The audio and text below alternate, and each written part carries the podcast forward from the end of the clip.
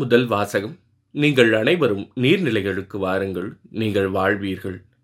இறைவாக்கினர் ரெசாயா நூலிலிருந்து வாசகம் அதிகாரம் ஐம்பத்தி ஐந்து இறைவசனங்கள் ஒன்று முதல் பதினொன்று முடிய ஆண்டவர் கூறுவது தாகமாயிருப்பவர்களே நீங்கள் அனைவரும் நீர்நிலைகளுக்கு வாருங்கள்.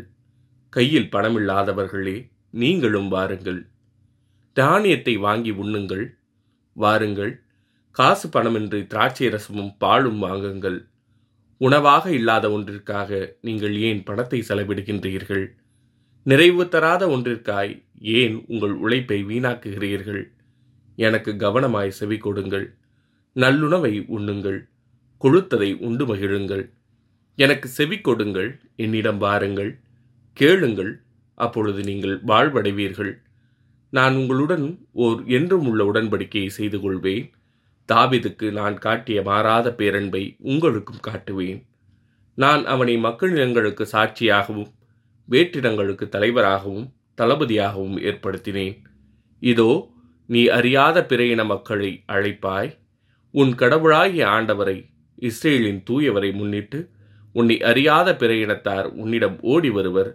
ஏனெனில் அவர் உன்னை மேன்மைப்படுத்தியுள்ளார். ஆண்டவரை காண்பதற்கு வாய்ப்புள்ள போதே அவரை தேடுங்கள். அவர் அண்மையில் இருக்கும்போதே அவரை நோக்கி மன்றாடுங்கள். கொடியவர் தம் வழிமுறையையும் தீயவர் தம் எண்ணங்களையும் விட்டுவிடுவார்களாக. அவர்கள் ஆண்டவரிடம் திரும்பி வரட்டும். அவர் அவர்களுக்கு இரக்கம் காட்டுவார். அவர்கள் நம் கடவுளிடம் வரட்டும். ஏனெனில் மன்னிப்பதில் அவர் தாராள மனத்தினர். என் எண்ணங்கள் உங்கள் எண்ணங்கள் அல்ல உங்கள் வழிமுறைகள் என் வழிமுறைகள் அல்ல என்கிறார் ஆண்டவர். மண்ணுலகிலிருந்து விண்ணுலகம் மிக உயர்ந்து இருப்பது போல உங்கள் வழிமுறைகளை விட என் வழிமுறைகளும் உங்கள் எண்ணங்களை விட என் எண்ணங்களும் மிக உயர்ந்திருக்கின்றன. மழையும் பனியும் வானத்திலிருந்து இறங்கி வருகின்றன. அவை நிலத்தை நனைத்து முளை அரும்பி வளரச் செய்து விதைப்பவனுக்கு விதையையும் உண்பவனுக்கு உணவையும் கொடுக்காமல் அங்கு திரும்பிச் செல்வதில்லை. அவ்வாறே என் வாயிலிருந்து புறப்பட்டு செல்லும் வாக்கும் இருக்கும். அது என் விருப்பத்தை செயல்படுத்தி எதற்காக நான் அதை அனுப்பினேனோ அதை வெற்றிகரமாக நிறைவேற்றாமல் வெறுமையாய் என்னிடம் திரும்பி வருவதில்லை. இது ஆண்டவரின் அருள்வாக்கு இறைவா உமக்கு நன்றி. பதிலுரை பாடல். மீட்பருளும் ஊற்றிலிருந்து அகமகிழ்வோடு தண்ணீர் முகந்து கொள்வீர். இறைவன் என் மீட்பர் அவர் மேல் நம்பிக்கை வைக்கிறேன். நான் அஞ்ச மாட்டேன். ஆண்டவரே என் ஆற்றல். அவரையே பாடுவேன். என் மீட்பும் அவரே. மீட்பருளும் ஊற்றுகளிலிருந்து நீங்கள் அகமகிழ்வோடு தண்ணீர் முகழ்ந்து கொள்வீர்கள்.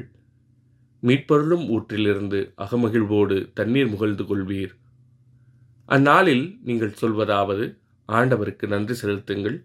அவர் திருப்பெயரை போற்றுங்கள். மக்கள் இனங்களிடையே அவர் செயல்களை அறிவியுங்கள்.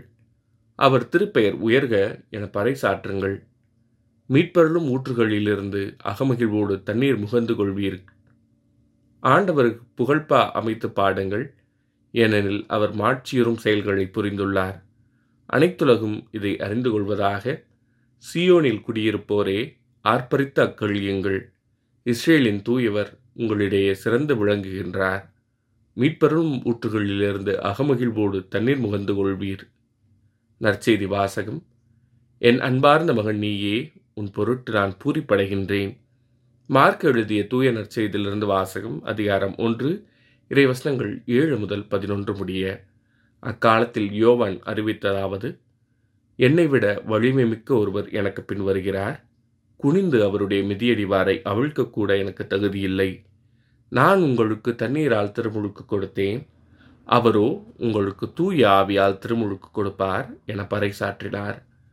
அக்காலத்தில் இயேசு கலிலேயாவில் உள்ள நாசிரியத்திலிருந்து வந்து யோர்தான் ஆற்றில் யோவானிடம் திருமுழுக்கு பெற்றார். அவர் ஆற்றிலிருந்து கரையேறிய உடனே வானம் பிளவுபடுவதையும் தூய ஆவி புறாவை போல் தம் மீது இறங்கி வருவதையும் கண்டார். அப்பொழுது என் அன்பார்ந்த மகன் நீயே உன் பொருட்டு நான் பூரிப்படைகின்றேன் என்று வானத்திலிருந்து ஒரு குரல் ஒழித்தது இது ஆண்டவரின் அருள்வாக்கு. கிறிஸ்துவே உமக்கு புகழ்.